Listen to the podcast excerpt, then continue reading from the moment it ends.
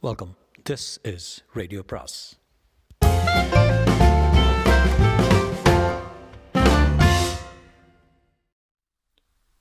வணக்கம். அனைவருக்கும் அன்பு வணக்கம்.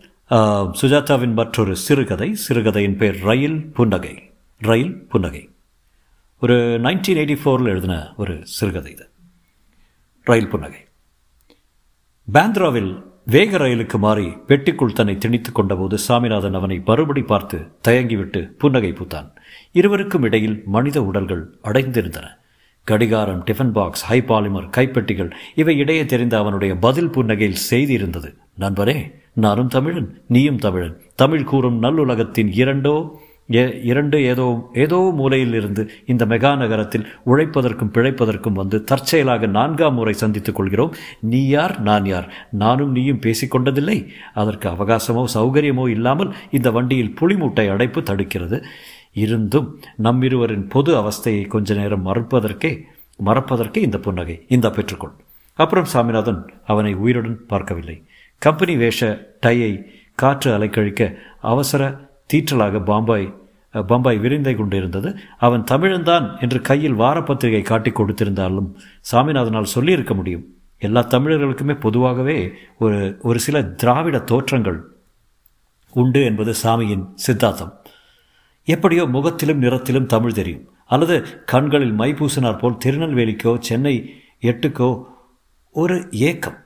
சாமிநாதனால் பம்பாயின் அத்தனை எத்னிக் வகைகளையும் கண்டுபிடிக்க முடியும். மராத்தியர்களின் சோகை சிவப்பு குஜராத்திகளின் எதிர்பார்க்க எதிர்பக்க சாரி முப்பது வயசு தொந்தி கேம்சோக்கள் சற்றே சுருங்கிய பார்சிகள் இரானியர்கள் மலையாளிகள் பன்னிரண்டு வருஷமாக பார்லாவிலிருந்து சர்ச் கேட் வரை தினசரி ஊஞ்சலில் தெரிந்து தெரிந்தெடுத்த ஞானம். அங்கிருந்து பஸ் நரிமன் பாயிண்ட் வரை ஹேஜா சேம்பர்ஸ் ரஹேஜா சேம்பர்ஸில் எட்டாவது மாடியில் எட்டாவது தடுப்பில் வடமேற்கு மூலை இன்வாய்ஸ்கள் டியர் சார் எப்போதாவது சத்கார் கிண்ணி சாப்பாடு அழுத்து போய் மாத்துங்கா ரோட்டுக்கு போய் கன்சர்ட்ஸில் சாப்பாட்டு சாப்பாடு எப்போதாவது சினிமா எப்போதாவது காலையில் பவுடர் அப்பிக்கொண்டு பளிர் என்று நின்று கொண்டிருக்கும் பதி பதிவிர பதிவிரதா சபலம்.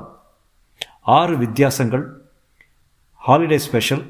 ஜூன் மாத மழைக்கு ரப்பர் காலணிகள் சிங்கப்பூர் கொடை கட்டில் அருகே கேசட்டில் லால்குடி பம்பாய் அவன் தினசரியை முழுவதும் புரோகிராம் செய்துவிட்டது. மின்சார ரயில் சட்டென்று நின்றது. சிக்னல் தடங்கலா என்று எட்டி பார்ப்பதற்குள் கேபிள் எரியும் வாசனைக்கு வீசியது. பல பேர் துபக் துபக் என்று குதித்து சரளையில் ஓடினார்கள். பாகோ பாகோ! சாமிநாதனுக்கு குதிக்க வேண்டி ஓட வேண்டிய தேவையின்றி கூட்டமே அவனை செலுத்தியது. ஒரு பெட்டியில் தீப்பற்றி இருந்தது தெரிந்தது. ஜன்னல் வழியாக சோம்பேறித்தனமாக கரும்புகை சுழல்கள் தெரிந்தன. சாமிநாதன் ஓடினான். எதிர் திசையில் ஆவேசமாக ரயில் அலறிக்கொண்டு வர கூட்டத்தினர் அவசர கோடகை கோடமைத்து இடைவெளியில் ஓடுங்க. ரயில் அட்ட ரயில் அட்டகாசமாக கடந்தபோது ஒருவன் பின் மண்டையில் அடிபட்டு தடுமாறி சற்றே டான்ஸ் ஆடி விழுவதை பார்த்தான். அவர்கள் மறுபடியும் ஓடத் துவங்கினார்கள். சாமிநாதன் வண்டி முழுவதும் நின்று போய் பெருசாக யாரையோ கூப்பிட்டது. சற்று தூரத்தில் கடந்த ரயிலில் அடிபட்டு கிடந்தவனை சுற்றி ஒரு சிறிய ஜன முடிச்சு அமைய சிக்னல் விழி சிவப்பானது. சாமிநாதன் அந்த இடத்தை பதற்றத்துடன் நெருங்கினான். சிலர் அஸ்வாரஸ்யமாக பார்த்து கொண்டிருக்க அடிபட்டவன் முழங்காலை மடக்கி கொண்டு படுத்திருந்தான். ஒரு முறை சைக்கிள் விடுவது போல உதைத்தான். சாமிநாதன் கிட்டே சென்று பார்த்து திடுக்கிட்டான். பேந்திராவில் புன்னகை செய்தவன் அசௌகரியமாக படுத்திருந்தான். கண்கள் மூடியிருந்தன. அவன் கைகளில் கோத்திருந்த பையில் மீனாட்சி ஸ்டோர்ஸ் மாதுங்கா என்று எழுதி கிருஷ்ணர் படம் போட்டிருந்தது. தனியே கிடந்த சினிமா பத்திரிகையில் இளவரசி பாண்டியன் போன்றோர் அசந்தர்ப்பாக சிரித்து கொண்டிருந்தார்கள். ரயில்வே சிப்பந்தி காக்கி பையுடன் பெரிய ஸ்பேனருடன் கடக்கும்போது எட்டி பார்த்து மருகே சாலா என்று கேட்டுவிட்டு முக்கியமாக நடந்தார். ரத்தம் தெரியவில்லை. சாமிநாதனுக்கு அழுகை வந்தது. மூச்சு இருப்பது போல தோன்றவில்லை. ஆழமான தூக்கம் போல கிடந்தான். யாரும் எதுவும் செய்யாமல் லெவல் கிராசிங்கை நோக்கி நடந்து கொண்டிருந்தார்கள். கூட்டம் குறைந்து கொண்டிருக்க சாமிநாதன் குனிந்து அவன் கன்னத்தில் தட்டி பாருங்க இந்த பாருங்க என்று பயனில்லாமல் கூப்பிட்டான். அரே பாய் சுவோ மாத் போலீஸ் வாலேகோ அனைதோ என்று கழுத்தில் ரூமால் கட்டிய ஒருவன் அமிதாப் பாணியில் சொன்னான். சாமிநாதன் அப்போதுதான் அவன் பின்மண்டைக்கு அடியில் இருந்த சின்ன இரத்த குளத்தை கவனித்தான். இப்போது சுற்றிலும் பார்த்ததில் அதிகம் பேர் இல்லை. தடைப்பட்டிருந்த ரயில் கிளம்பியது. சாமிநாதன் எதிர்ப்புறம் கடந்து சுவர் அருகில் நிழலில் நின்றான். ஏதாவது யாராவது செய்வார்கள். இப்படியே விட்டுவிட்டு போக மாட்டார்கள். ரயில்காரர்களுக்கு தெரிந்திருக்கும். யாராவது வந்து பொறுப்பேற்றுக் கொள்வார்கள். சாமிநாதன் கைகடிகாரத்தை பார்த்தான். பஸ் பிடித்து போனால் ஒன்றரை மணி நேரம் லேட்டாகிவிடும். தாஸ் குப்தா கோபித்துக் கொள்வான். இன்றைக்கு அந்த டெண்டர் போயாக வேண்டும். எப்படி விட்டுவிட்டு போவது? நான் என்ன செய்ய வேண்டும்? என்ன செய்ய முடியும்? ரயில்வே போலீஸ்காரர்கள் இரண்டு பேர் கக்கத்தில் குச்சி வைத்துக்கொண்டு மெல்ல நடந்து வந்தனர். சாமிநாதன் மறுபடி இருப்பு பாதையை கடந்து அருகே சென்றான். வந்தவர்கள் ஒருவன் குச்சியால் புரட்டி பார்த்து கழுத்தடியில் ரத்தத்தை பார்த்து ஹோ! மேலா! என்றான். சாமிநாதனை ஏற இறங்க பார்த்து துலா மாஹி தாஹோ ஹா? கோன் ஹே? என்றான். சாமிநாதன் நாஹி என்றான். தொடர்ந்து மராத்தியில் பின் ஏன் இங்கே நிற்கின்றாய்? உன் வேலையை பார்த்து கொண்டு போ என்றான் போலீஸ்காரன். போலீஸ்காரன் கீழே கிடந்தவன் சட்டை பேண்ட் பைகளை ஆராய்ந்தான். காலி. சாலா எல்லோரும் பாதகர்கள் பெற்ற தாயை கூட திருடுவார்கள். செத்த பிணத்தை பாக்கெட் அடித்திருக்கிறார்கள். பர்ஸ் இல்லாமல் எப்படி அடையாளம் கண்டுபிடிப்பதாம்? இப்போது இருவரும் முழு உடலையும் புரட்டியதில் முதுகுப்புறம் முழுவதும் ரத்தத்தில் நனைந்திருப்பதை பார்த்து சாமிநாதனுக்கு தலை சுற்றியது. அழுக்காக உடையணிந்திருந்த ரயில் அதிகாரி வந்து கீழே பார்த்து கொண்டு விரைவாக பேசினார். மூவரும் படக்கென்று தீர்மானித்து ஸ்டேஷன் பிளாட்ஃபாரத்தை நோக்கி நடந்தார்கள். போகும்போது தேடுவது போல கீழே உன்னிப்பாக கவனித்து கொண்டே சென்றார்கள். சாமி சற்று நேரம் தனியாக இருந்தான். உடல் அசையவே இல்லை. ரயில் வண்டிகள் உற்சாகமாக கடந்து சென்று கொண்டிருந்தன. அடைப்பட்ட பாதை கூட தெளிந்து விட்டது ரயில் பிரதேச காம்பவுண்ட் சுவற்றால் மறைக்கப்பட்டு ஒரு சினிமா போஸ்டரில் ஸ்ரீதேவி லேசாக அசைந்து நகர்ந்து கொண்டிருந்தால் டபுள் டக்கரின் மணி சப்தம் கேட்டது. வெகு தூரத்து கட்டடத்தில் பட்டம் விட்டு கொண்டிருந்தார்கள். இரும்பு பாதையில் ரயில் உராயும் சப்தம் கேட்டது. சிக்னல் விளக்கு அடிக்கடி மனம் மாறியது. சாமிநாதன் லெவல் கிராசிங்கை நோக்கி சுவரோடு நடந்தார். சுவற்றில் சிவப்பு இதயங்களும் சிஐடியு என்றும் ராஜீவ்காந்தி என்றும் students of SSC college on strike என்றும் கசிந்த எழுத்துக்களில் ஊடே மல மூத்திரங்கள் காய்ந்த நாற்றம் மூக்கை தாக்கியது. சாமிநாதன் எதிர்ப்பக்கம் போகலாம் என்று யோசித்தபோது அந்த பர்ஸை பார்த்தான். சுவரோரமாக புதரில் கிடந்தது. சாமிநாதன் அதை எடுத்து பிரித்தான். With best company with best compliments from Meenakshi stores Matunga அவன்தான் அவனுடைய தான் பர்ஸ். பிளாஸ்டிக் ஜன்னலில் கார்டு இருந்தது. ஏவி செந்தில்குமார் ஆஃபீஸ் அசிஸ்டண்ட் பேட் கேர் ரோடில் கம்பெனி விலாசம் இருந்தது. பின்பக்கம் மாத்துங்கா கிங்ஸ் கிராஸ் அருகில் வீட்டு விலாசம் கொடுத்திருந்தது. டப்பா கேமராவில் வெளிச்சம் பற்றாமல் எடுத்த ஃபோட்டோக்களில் ஒரு பெண் மண்டை மேல் ரிப்பன் வைத்து குழந்தையுடன் நின்று கொண்டிருந்தால் விபூதி பொட்டலவும் வெஸ்டர்ன் ரயில்வே பாஸும் இருந்தது. காசு இல்லை. விலாசம் கிடைத்து விட்டது. சாமிநாதன் சற்று நேரம் யோசித்தான். பின்னால் பார்த்தான். தூரத்தில் தண்டவாளத்தருகில் சிலர் கான்வாஸ் ஸ்ட்ரெச்சர் கொண்டு கேன்வாஸ் ஸ்ட்ரெச்சர் கொண்டு வந்து செந்தில்குமரனை எடுத்து வைத்து மெல்ல சென்றார்கள். சாமிநாதன் ஸ்டேஷனை நோக்கி நடந்தான். தாஸ்குப்தா சத்தம் போடுவான். பன்னிரெண்டு மணிக்கெல்லாம் ஆஃபீஸ் போய் சேரவில்லைன்னு டெண்டர் போகாது. வேலை போய்விடும். போலீஸ்காரர்கள் உடனே விட்டு விட்டு விடுவார்களா என்ன? கேள்வி கேட்க அல்லது சிட்டி போலீஸ் வர எதற்காக காத்திருக்க வேண்டும்? இன்று முழுவதும் இங்கேயே மாட்டிக்கொண்டு விட்டால் ஆஃபீஸில் தாட்சணியம் பார்க்காமல் துரத்தி விடுவார்கள். அவர்களுக்கு செந்தில்குமாரை விட தலூஜா கான்ட்ராக்ட் தான் முக்கியம்.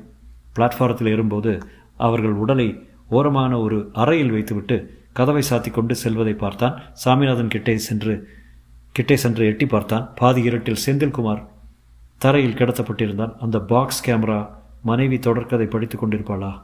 குழந்தையை பள்ளிக்கு அனுப்பி கொண்டிருப்பாளா? மணி கோர்த்து கொண்டிருப்பாளா? வம்பா. துணி உலர்த்தலா? ரேடியோவா பெண்ணை உனக்கு நிறைய அழுகை காத்திருக்கிறது. சாமிநாதன் அந்த பர்ஸை ஜன்னல் வழியாக உள்ளே எறிந்தான். அது கிடந்தவன் மார்பில் பட்டு பக்கத்தில் சரிந்து முழங்கை அருகே மாட்டிக்கொண்டது செந்தில்குமார் லேசாக புன்னகை செய்வது போல் இருந்தது. சாமிநாதன் பயந்து போய் விரைவாக அந்த இடத்தை விட்டு விலகினான். தாஸ்குப்தா வாயில் சிகரெட் தொங்க பொறுமை இல்லாமல் கேட்டுக்கொண்டிருந்தான் சரி சரி வம்பாயின் ஜனத்தொகையில் ஒரு மதராசி குறைந்தான். டெண்டர் ரெண்டு மணிக்குள்ளே போக வேண்டும். அடித்து முடிச்சுட்டியா? முடியும் என்றான். தாஸ்குப்தா போனதும் ஜன்னல் வழியாக வெளியே பார்த்தான். நரிமன் பாயிண்ட் கான்கிரீட் கால்கள் சமுத்திரத்தில் பதிந்து கொண்டிருந்தது. தூரத்துக்கு கரும்பச்சையில் ஒரு வெண்பறவை மிதந்தது. சாமிநாதன் டைப்ரைட்டரை வந்து டெண்டர் அடிக்கும்போது ஃப்ளட் கேட்டுக்கு பதிலாக பிளட் கேட் என்று அடித்தான். மதிய இடைவேளையில் லிஃப்டில் இறங்கி மெல்ல நடக்கையில் ஓபராய் டவர்ஸின் வாசலில் ஒரு ஆஜானபாகு காத்திருக்கும் கார்களை விசிலடித்து கூப்பிட போக்குவரத்து தீவில் ஒருவன் காக்கை வலிப்பால் சொடுக்கி கொண்டிருந்தான். அவன் வாயில் நுரை தெரிந்தது. ஆயிரம் கார்கள் கடந்து சென்றன. சாமிநாதனுக்கு உட்லண்ட்ஸில் நம்பர் கொடுத்தார்கள். பசி இல்லாமல் வெளியே வந்து மராட்டியில் பாவ்பாஜி விற்று கொண்டிருந்த மலையாளியிடம் காப்பி வாங்கி சாப்பிட்டான். வலிப்புக்காரன் இப்போது எழுந்து பிரமிப்புடன் இடுப்பு வேஷ்டியை சரி செய்து கொண்டிருந்தான். அவனுக்கு கைலாகு கொடுத்து எங்கே எங்கே அழைத்து செல்வது? செந்தில்குமார்! செந்தில்குமார் நீ யாரப்பா? என்று யோசித்தான். திரும்ப அலுவலகத்துக்கு சென்றபோது ஐரின் மெலிய விரல்களில் இடையில் சிகரெட் பிடித்து கொண்டிருந்தாள் Swami be an angel will you type this for me என்றாள். I not in a mood Irene. இந்த டெண்டரை டைப் பண்ணது வீட்டுக்கு போகிறேன் என்றாள். உடம்பு சரியில்லையா? இன்றைக்கு ஒரு விபத்தை பார்த்தேன். அவள் முழு சிகரெட்டும் சாம்பலாகும் வரை சொன்னான். அந்த பெண்ணுக்கு செய்தியை கேட்கும்போது எப்படி இருக்கும்? ஏ, அத்தனை வாழ்வும் ஒரு கணத்தில் கலைந்து போய் குழந்தையை வைத்துக்கொண்டு என்ன செய்வாள்? சரி நீ அதுக்கு என்ன செய்ய முடியும்? வீட்டுக்கு போய் ஏதாவது ஆறுதல் சொல்லியிருக்கலாம். கோழை போல் ஓடி வந்து விட்டேன். பாழை போன டெண்டரு ஐரீன் அவன் முதுகில் தட்டி ஐரீன் அவன் முதுகில் தட்டி நீ செய்தது சரியா இறந்தவர்களுக்காக உயிருள்ளவர் வேலை அழைக்கக்கூடாது என்றாள் ஐரேன் அவனை உரையில் கிடைத்திருக்கும் போது இன்னும் என்னை பார்த்து புன்னகை செய்வது போல இருந்தது. சொல்லாத எனக்கு தூக்கம் வராது. விலாசம் இருக்கிறது அல்லவா அவன் மனைவியை பார்த்து ஒரு முறை பேசிட்டு வாயேன் என்ன சொல்வேன்? இப்போது சொன்னாயே அதுவே போதும். உன் கணவனை நான் நான்கு முறை பார்த்து ரயில் புன்னகை செய்திருக்கிறேன். நான் கூட வரவா? வேண்டாம். மத்தியானம் புறப்பட்டு விட்டான். முகத்தில் காற்று விளையாட பஸ் மாடியில் பஸ் மாடியில் மெதுவாக அசைந்து அசைந்து செல்லும்போது ஒத்திகை பார்த்து கொண்டான்.